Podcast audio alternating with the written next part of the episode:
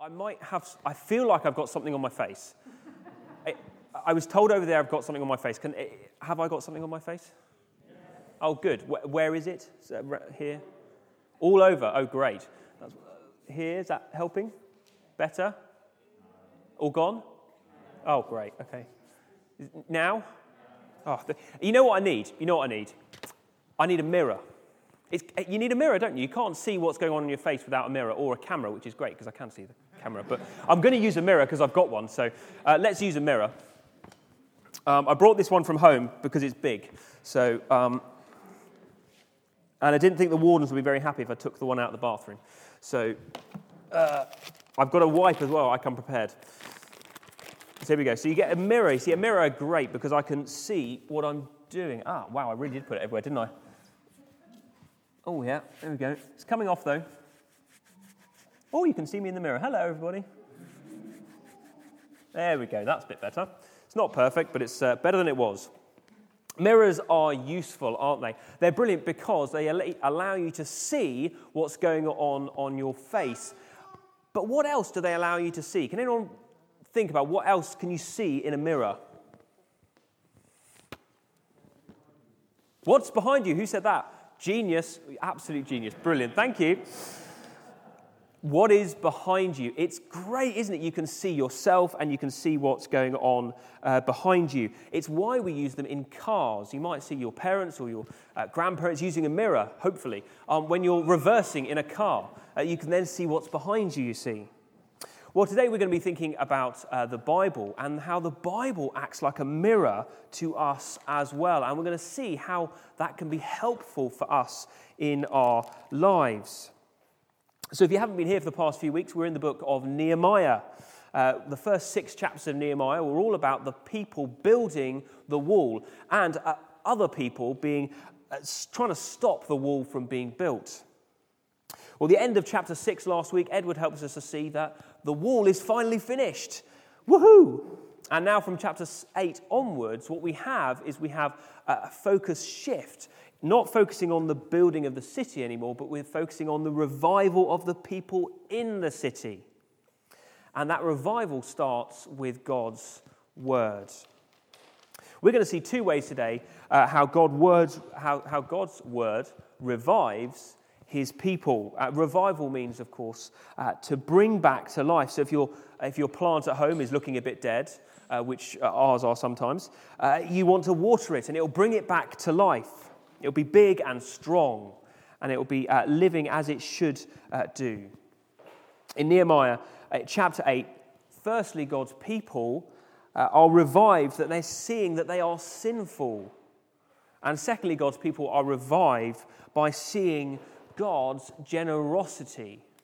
By seeing God's generosity. So, firstly, uh, God's people are sinful. By seeing God's people are sinful. Uh, if you've got a Bible with you, uh, look down at chapter 8 with me, uh, and we'll have a look at this passage together. It's harvest time.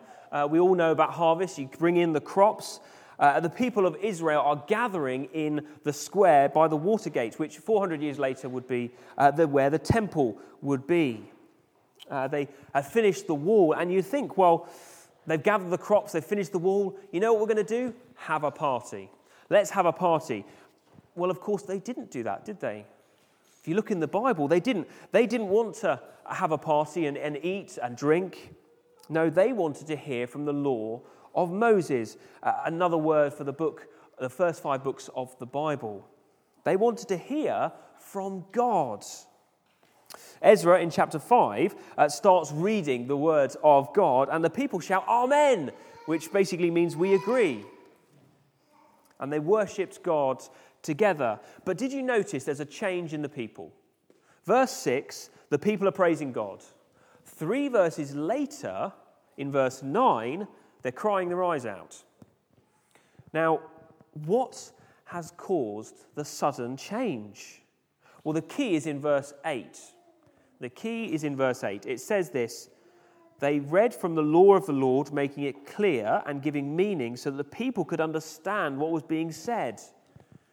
You see, they didn't just read the Bible, they explained the Bible. They explained what it meant, and the meaning of the words challenged the people and the consciences of the people to their hearts.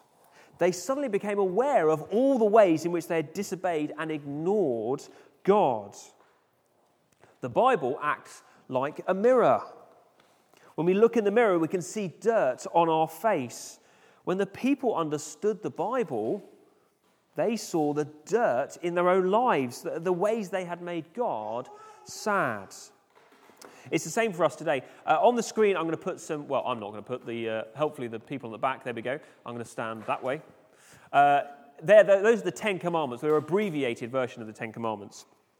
Um, if you have a read through those, uh, just Ten Commandments, just briefly, has anyone, can anyone think that they've maybe uh, kept all of those commandments? Anyone think they've kept all of those commandments?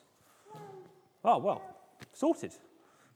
Well, let's have a look through a couple of them and see, uh, see some of the easy ones we might have kept, of course. Like, well, there's one up there that says do not murder. So has anyone, anyone put up their hands? Anyone going to admit to murder? I'm not going to put my hand. No? Okay, well, that's good. Well, we've at least got one ticked off. That's good, isn't it? But hold on, wait a second. Wait, wait. Before we start ticking them off, we need to have a full understanding of it, of course. And I seem to remember in Matthew, uh, Jesus talking about uh, the, your kind of thoughts and feelings. Well, what's going on inside you counts towards keeping the commandments. So uh, if we add in our thoughts and feelings, then maybe we have committed murder. Because it, it suddenly, surely, if I hate someone enough, oh man, I hate that person. Surely that's murder as well. So maybe if we add thoughts and feelings, it's not quite so clear cut that we might have kept some of the, even the easier ones of the commandments.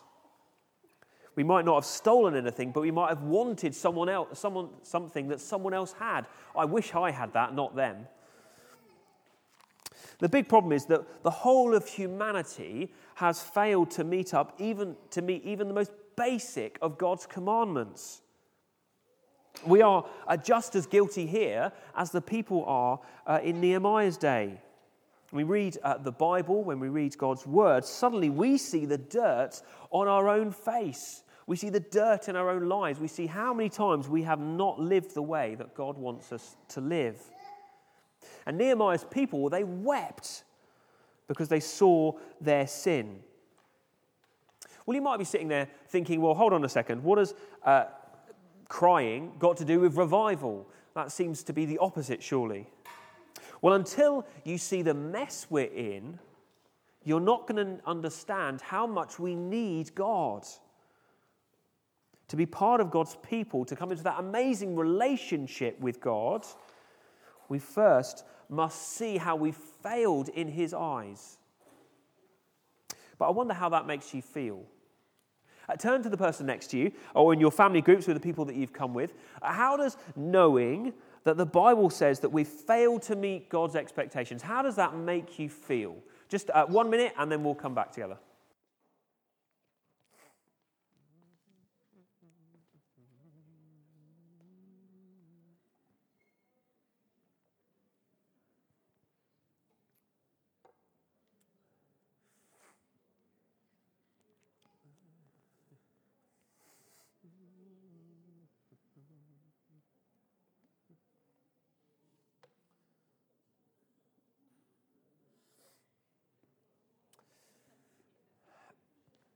So, hopefully, those were fruitful discussions. Do continue those after the service um, if you would like to. Uh, so, we've seen that, uh, like a mirror, God's word shows us what we're like, uh, what we're actually like, that we are sinful human beings.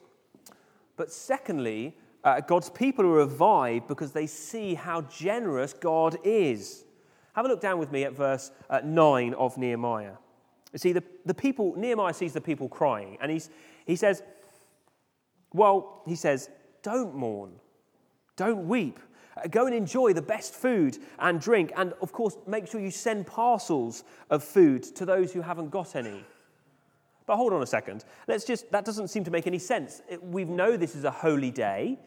Surely it's a good thing if the people are crying because, you know, if, if none of them have met God's standards, none of them have lived the way that God wants, and, and they all come and worship God on this holy day, then surely it's a good thing that they're sad, right? Wrong, says Nehemiah. Wrong. See, it's not about how bad they've been, but it's about how, how amazing God has been and will continue to be. Yes, they are sinners. Yes, they have uh, failed God, and they always will, as we always will. But that's not the end of the story. What God has done for his people is not something to mourn about or cry about, but it's something to rejoice in. Uh, verse 10 The joy of the Lord is your strength. The people can be joyful uh, because their prayers are heard. They can be joyful because God has kept his promises about his, bringing his people back into the land. He forgives, hello, uh, he forgives their sin and their strength to keep living for God has been revived. Not because they are good enough, but because God is generous, gracious, and loving. When people uh, looked in the mirror of the Bible, they are so fo- focused on the dirt on their face that they forget what else the mirror shows. Yes, it shows them their sin, but it also shows them what's going on behind them. It shows them what God has been doing and continues to do. We saw that we messed up and we've not lived up to God's standards, but if we truly understand, that will lead us to say sorry. But if we stay at that point of saying sorry, we're always going to be in that state of being sorry. If we never look what else is in the mirror, if we never look at what God has done, then we're going to miss the most amazing part of the Bible the fact that God forgives us. He enables us to be part of his family. Uh, Nehemiah and the people are they're celebrating harvests, even though they're still sinners. Uh, God provides for them. God provides for them. He doesn't just provide for our physical needs either, He provides for our spiritual needs. And they re- as they read in God's word, they would see time and time again God forgiving his people, even though they turn away from him again and again. And what Ezra and Nehemiah didn't know in full was how God was going to enable that forgiveness to happen. And that happens through Jesus Christ. Jesus lived as a man, a God man, both man and God. He lived a perfect life. And when he died on the cross, he died in our place to take away the dirt, the sin in our life. He took the punishment we deserve, and in exchange, we get to have his perfect life on our record.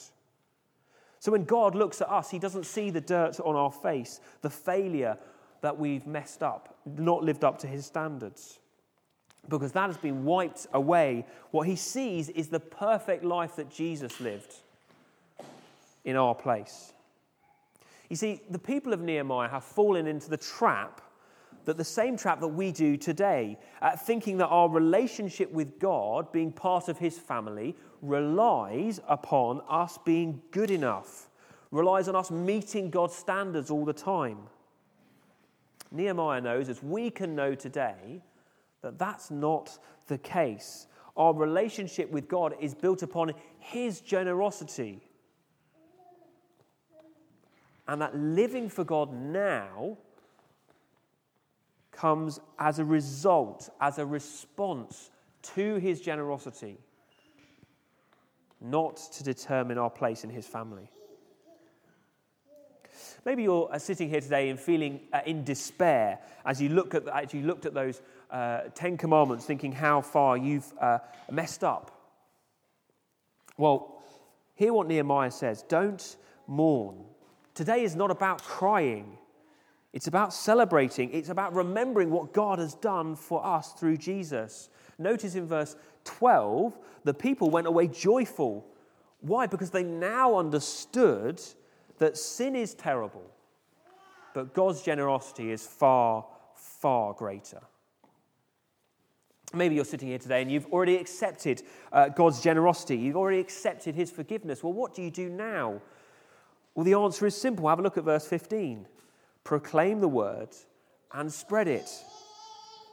If we are celebrating God's generosity already, well, let's share that generosity. Let's share the word with other people so that other people can come to the mirror, can see and understand God, and can understand his generosity to them as well. And maybe you're sitting here today thinking, well, I want to know more about this generous God.